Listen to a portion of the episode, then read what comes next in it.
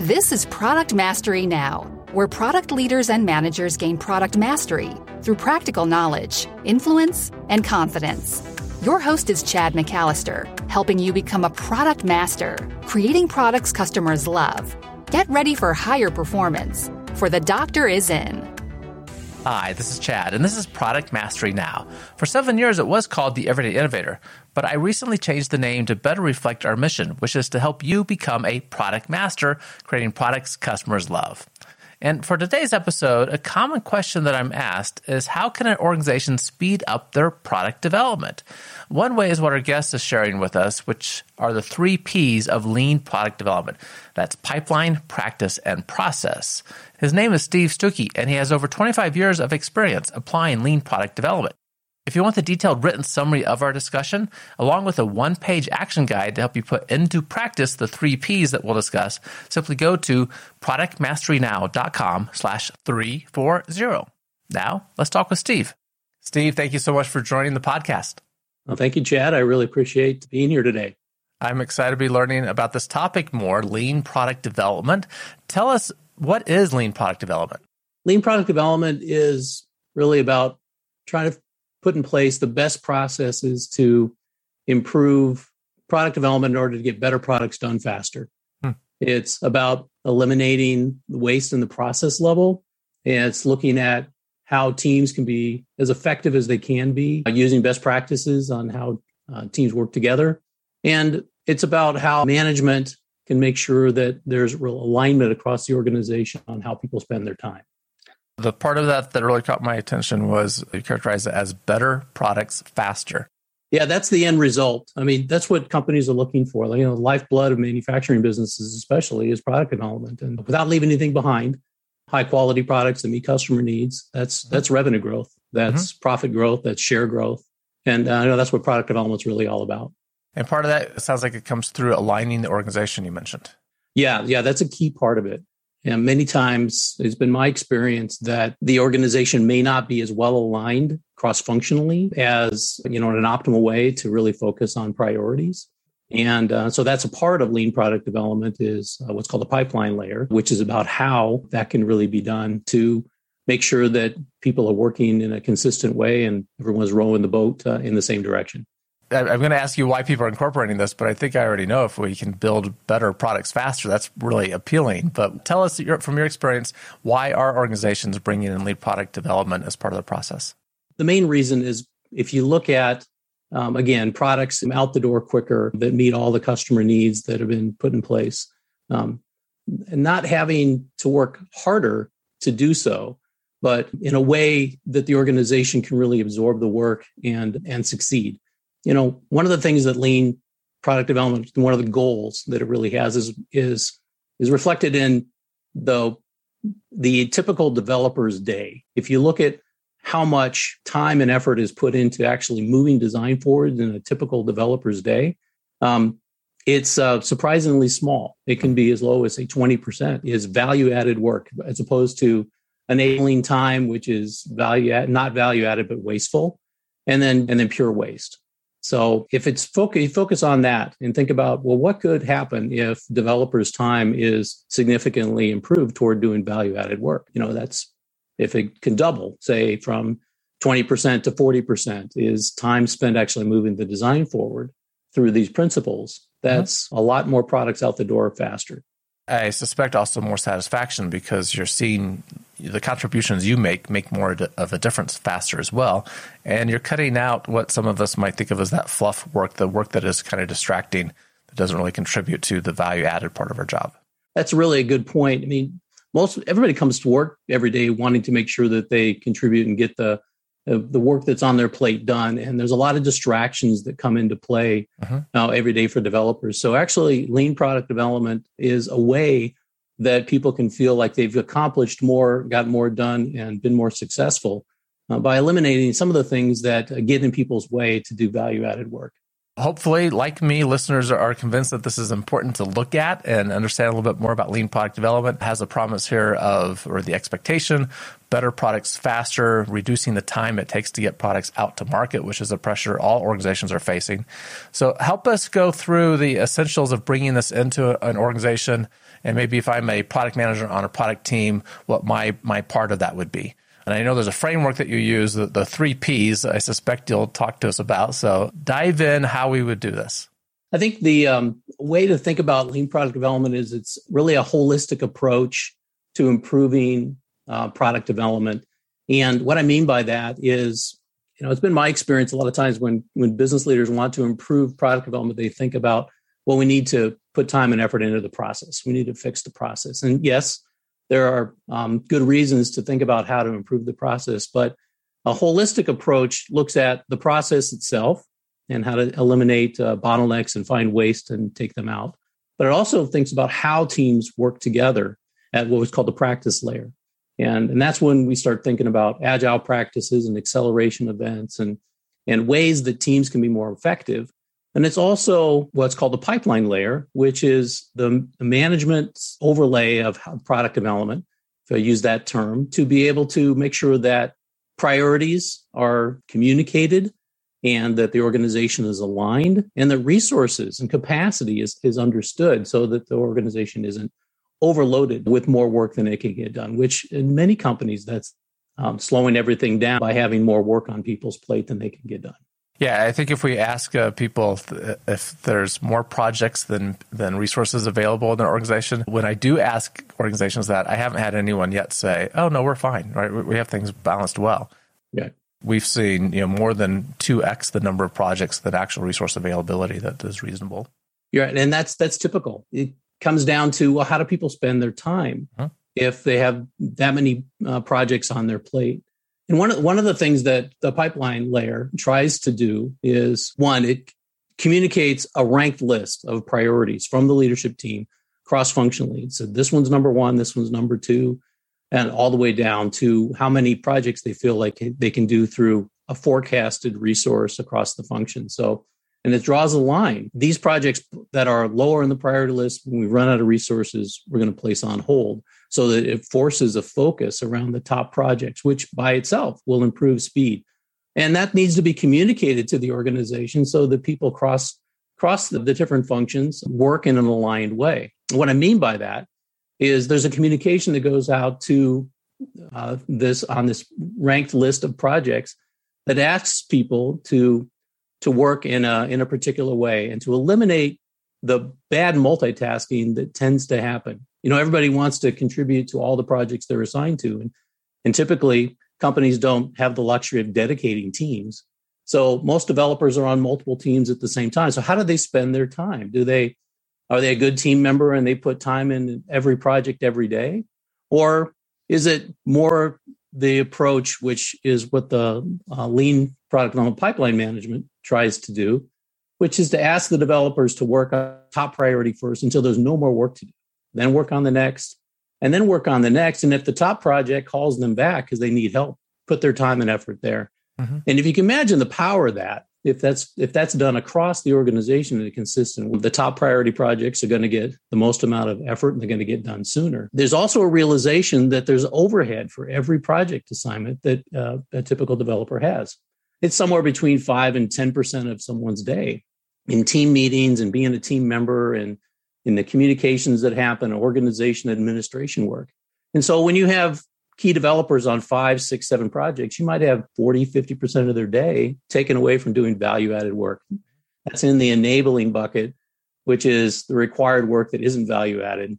And so another element of this is there's an optimal number of projects that you want to put on people's plate in order for them to be most effective and spend more of their time doing value-added work. So what is the optimal number? It's between 2 and 3. Actually, you think it'd be 1, but it's not. You want at least one fallback project. And typically for product development, 2 to 3 represents the most amount of available time to be spent doing value-added work. Mm-hmm. It's when they're assigned to 5, 6, 7 projects, there's a lot of things that come with that. that will allow people to spend less time doing the detail work to move the design forward. Yeah, it's terrible when you're on too many projects. You really can't feel like you're making progress on anything at one time. And there's a movie, Office Space, IT group. I don't know if you saw this. I don't even know when it came out, maybe early 2000s. So anyone that's seen it, it's hilariously funny. But the developer sits down and figures out how much time he actually spends doing work each day. It's about 15 minutes. Right? He goes through his day. At about 15 minutes, he's actually writing code and getting things done.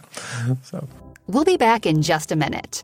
This podcast is sponsored by the RPM Experience, the Rapid Product Mastery Experience. In just 9 weeks, meeting 75 minutes a week, product managers, teams, and leaders become product masters, creating more value for customers, their organization, and themselves.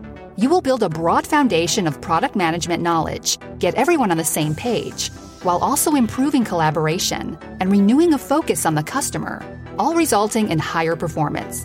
Participants feel empowered and more confident about their work. They learn how to create value for customers and revenue for their organization. One product leader who used the RPM Experience across a global organization said it is the only training that provides an integrated product management perspective. It did exactly what I needed. Many organizations have benefited from the RPM Experience, and you'll find them listed at productmasterynow.com/RPM. Go to the same URL and schedule time to talk about how Chad and his team can help you and your organization.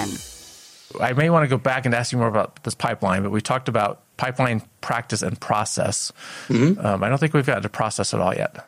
So process is the new product development process itself. And there's really two main areas of focus to be able to improve the process. So one is finding the waste and the wait time and the bottlenecks in the new product development process that is unique to every business. So, and the other is about making sure that development teams have the flexibility to reduce the number of deliverables that they have on their plate when appropriate, to be able to flex and to manage the work that's reflected in what's important for their teams. So if there's not the ability to manage scope at the project level based on what the project is and the level of that's an important aspect of the process layer.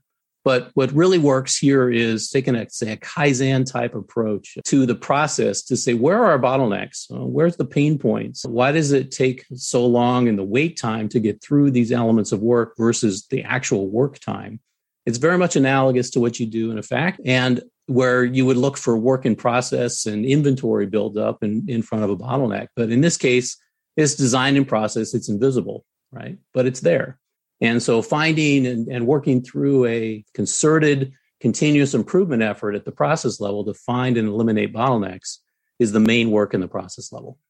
Yes. Some people regard the theory of constraints, and I think the book was The Goal The Goal. As the most important contribution to project management, right? Which is this whole notion of identify the bottlenecks, remove the bottlenecks, put buffers in where you need them, and you speed everything up.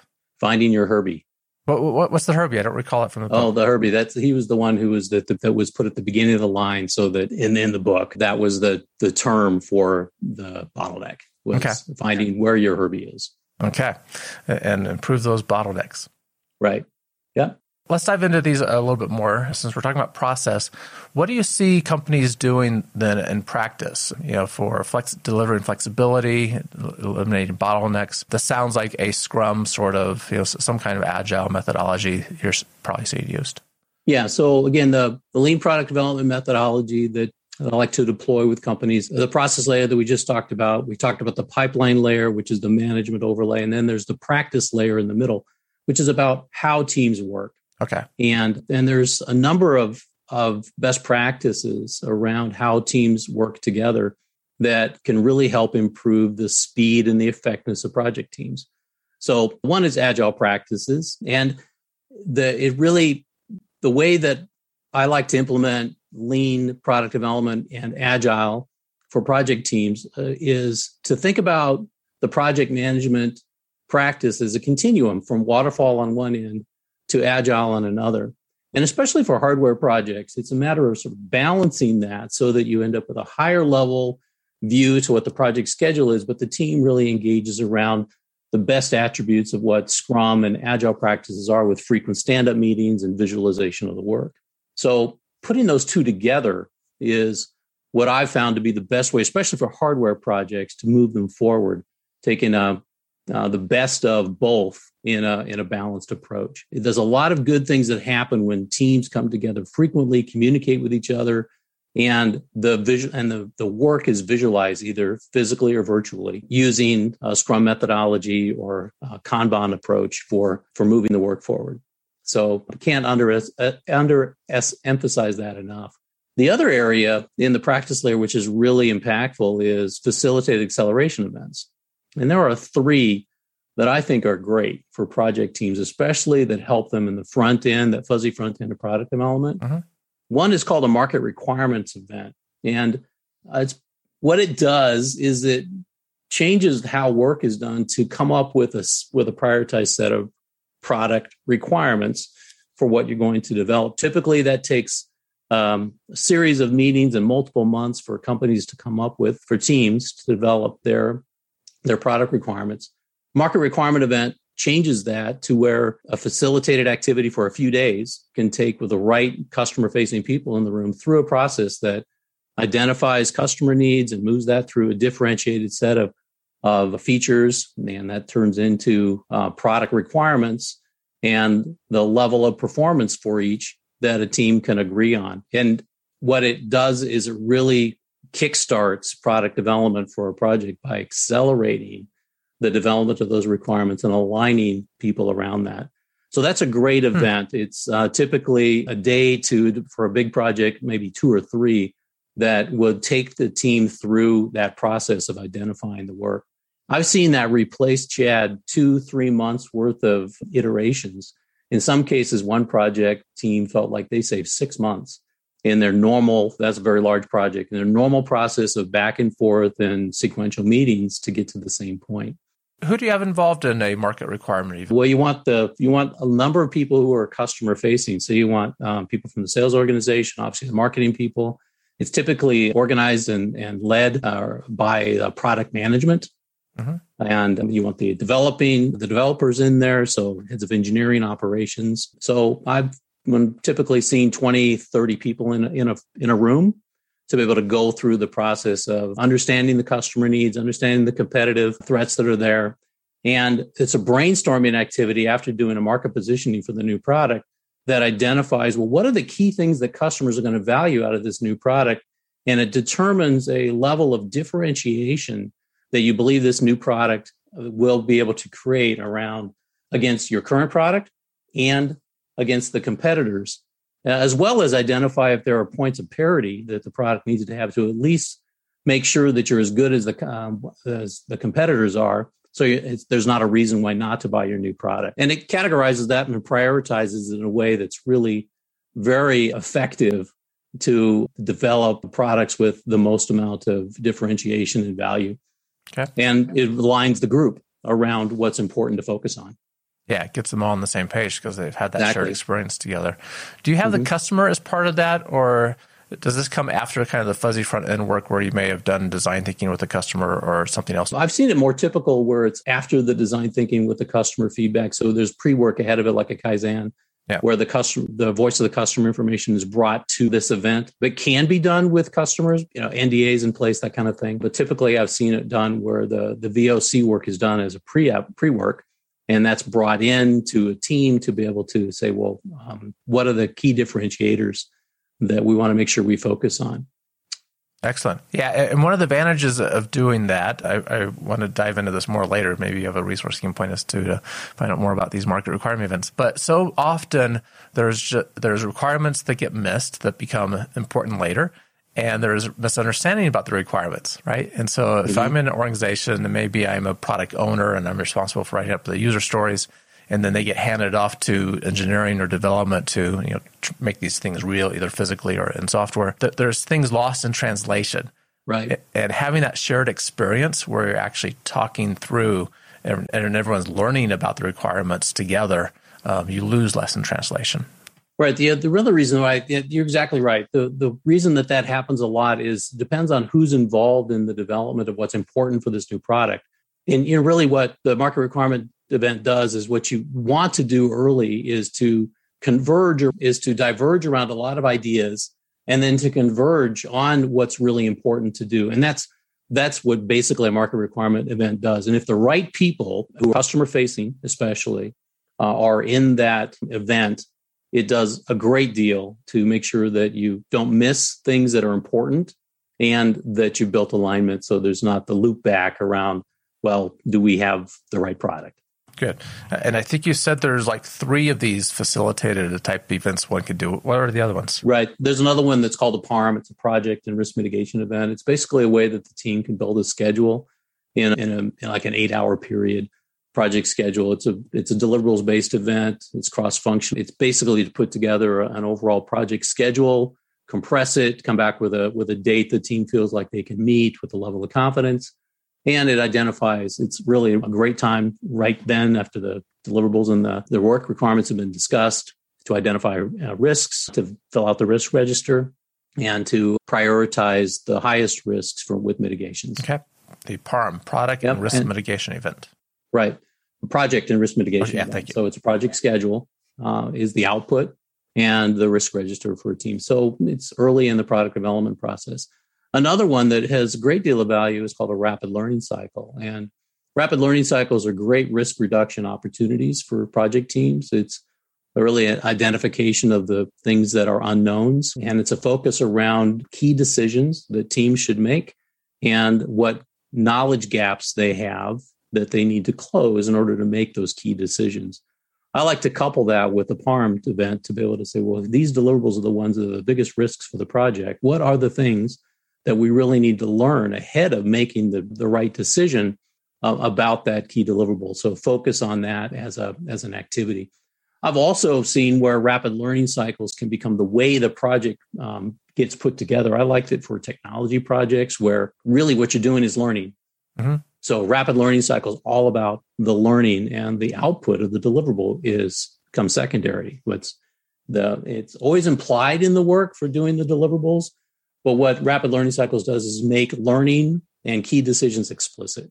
So it sounds like these consist largely of experiments. You identify your knowledge gaps, what you need to know to be able to make that decision, construct an experiment to collect the information, the data to help you be able to make that decision. What's the time frame for a rapid learning cycle? Does that vary, or what do you see? Yeah, it depends. So if it's around a key decision within a project, it could be a 2 to 4 week cycle. Mm-hmm. to go learn and to close the knowledge gaps. But it does, as you said, it starts with a hypothesis. And then you set up your learning around that to be able to decide what are the right direction to go. And it's a risk reduction opportunity as well for most projects, which help projects be set up for success. One of the things that kills projects is they're looping back to things to assumptions that were made. And those assumptions turn out to be incorrect later, but you don't know that until you prove that assumption was wrong. And so what rapid learning cycles tried to do is surface those assumptions that you're making as a team to learn to make the right decision and eliminate the possibility of loopbacks, which end up being project killers. How does this line up with sprints? Do you have rapid learning cycles taking place to understand what you don't know that you need to know? And the results of that then feeding into the sprint planning? Yeah, exactly right.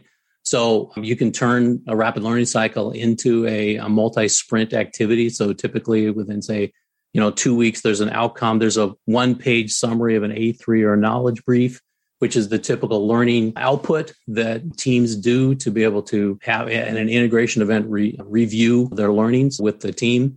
But the knowledge gaps that lead into key decisions can be set up into a multiple sprint process that leads to the outcome that you're looking for and managed within a sprint format. I'm pretty sure most listeners are used to some of the terms we're throwing around, but just for clarity's sake, so the rapid learning cycle 2 to 4 week really exploring what we don't know. It's where we're conducting those lean experiments based off of our initial hypothesis. Sprints also typically set up either 2 or 4 weeks where we're doing the development work, where we're addressing the requirements or the user stories or whatever we call that work that needs to get, and then delivering that at the end of that time in completed format. And then Kanban, you said, was also another useful tool for maybe tracking the schedule work, and that kind of tells us what we're working on now and working on next. And is that how you keep track of that?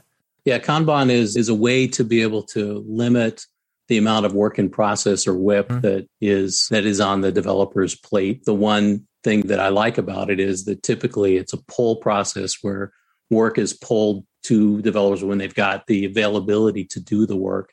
And so it eliminates the overloading of tasks on people. It's a variant. It's a way to be able to still, in a visual management way, still with frequent stand-up meetings, address the work as opposed to the standard Scrum board, which is moving everything from left to right, but doesn't have typically the WIP limit built in. Good. Okay, so that's something's on practice. Anything else that we should discuss on the practice aspect of this? I just think that, those are the main elements. It's the, agile practices coupled with, for hardware especially, coupled with waterfall, the frequent stand-up meetings that can't be underestimated for their value, and the opportunity to incorporate the ability to get a large amount of work done in a short period of time using rapid learning cycles, PARMs, and market requirement events. So pipeline is that management level of the process. We got pipeline, practice, and process are your three Ps. Right. So pipeline is really the kind of management level. I might think of it as portfolio level, where we're selecting the best projects to do, and we're optimizing the likelihood of success by prioritizing projects and getting the most important projects done faster, and using our resources better optimally on like 2 to 3 projects at a time. That's right. Practice is really how the team works together.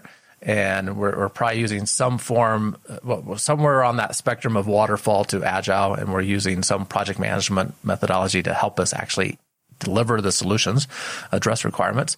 And you gave us some really good tips on acceleration events. And then process, I don't have a clear picture in my mind yet of what actually goes into process. I remember you saying that it was unique to the business, which I appreciate, that this needs to be kind of tailored to the structure, organization, how the culture works in the business. What else is contained in process?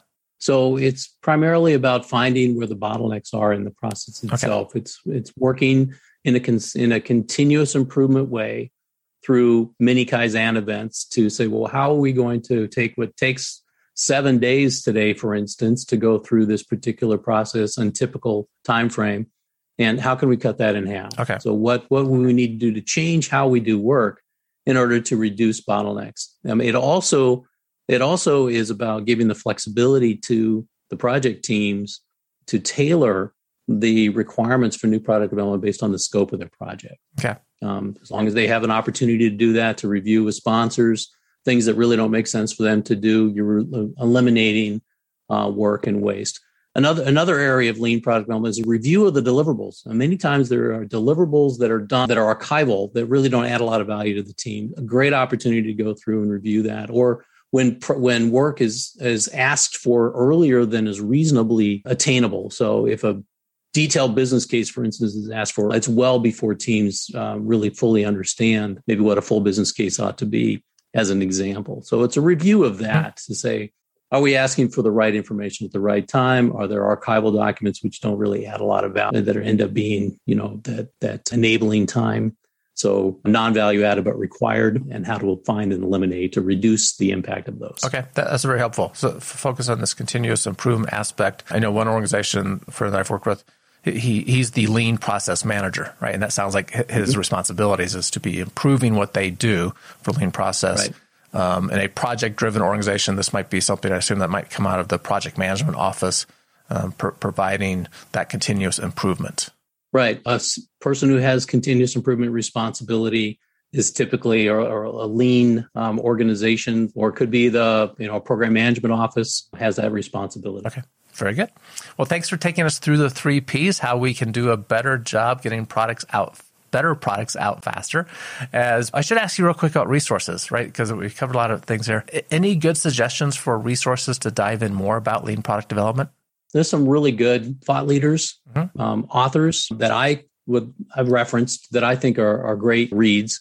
One that in particular that I like is a gentleman named Ron Mazzatelli. He is a consultant and he wrote a book called Mastering Lean Product Development. And what I really like about it is that he takes a practitioner's approach to the improvements that need to be made. And a lot of what I've referenced today comes from my learnings and working with as a coach for businesses that I worked for. So I would highly recommend his book, Mastering Lean Product Development.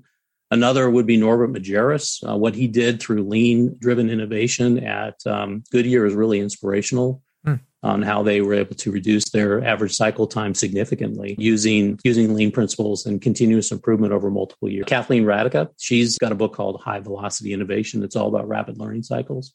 And I think that there's good value in Eric Ries's book on the lean startup, thinking about how minimal viable products and the build, measure, and learn cycle can be used, and also incorporating customer feedback throughout the development. Excellent. Yeah, I think that, that Lean Startup book is what brought a lot of this to attention, even though it existed a long time before with the Toyota Production System. Right. And the one I would follow on to Lean Startup would be Ash Mariah's Running Lean. Some good practical insights into how to think about hypotheses and construct experiments and get data. Okay, excellent. Thank you for sharing that with us. As listeners know, we love innovation quote. What do you have for us? And tell us what that means to you. Well, I thought about a number of different quotes that there's a lot of famous ones out there by, Einstein or Henry Ford, or Thomas Edison. I picked one that I thought was really relevant. It's, you can't discover new oceans unless you have the courage to lose sight of the shore. And it's anonymous. And what I like about it is the truth in it. That it's really safe to keep an eye on the shore, but how much improvement can you make unless you venture out? And a lot of innovation is about opening mindsets to possibilities, and within an organization, process innovation, thinking about how work can be done differently. So thinking about that as a change agent within your organization is what I like about the quote, and be bold and have the courage to be able to decide that there's a better way to do things. It can be really challenging to be that person in an organization, but it can also be very rewarding. That's very good, right? Sometimes we have to step a little bit further out of our comfort zone to discover something better. Exactly. Good. Thank you for sharing that and all the wonderful information. How can listeners find out just more about the work that you do? And if they want to reach out to you, how could they do that? The best way to reach me is I have a website that people can reference. I'm at leanprogramconsulting.com, or you can find me on LinkedIn, Steve Stucky on LinkedIn. I'm happy to be able to have a conversation with anyone who would like to learn more. Great. And Steve Stucky on LinkedIn, the Stucky is spelled Stucky, isn't it? S-T-U-C-K-Y. Correct. S-T-U-C-K-Y. What's the origins of that, the pronunciation of Stucky? Yeah, it's a German-Swiss. So I believe if in Germany you put an umlaut over the U. I was going to say, I was wondering if that was an umlaut. Yes, that's it. I my wife is half German, but I still have trouble with pronouncing those umlauts and other things. So yeah. Very good. Steve, thank you so much for your time. Thank you, Chad. I really appreciate it. Thank you for listening to Product Mastery Now, where product leaders and managers gain product mastery through practical knowledge, influence, and confidence. By listening, you are becoming a product master, creating products customers love. Find additional resources at productmasterynow.com. Keep innovating.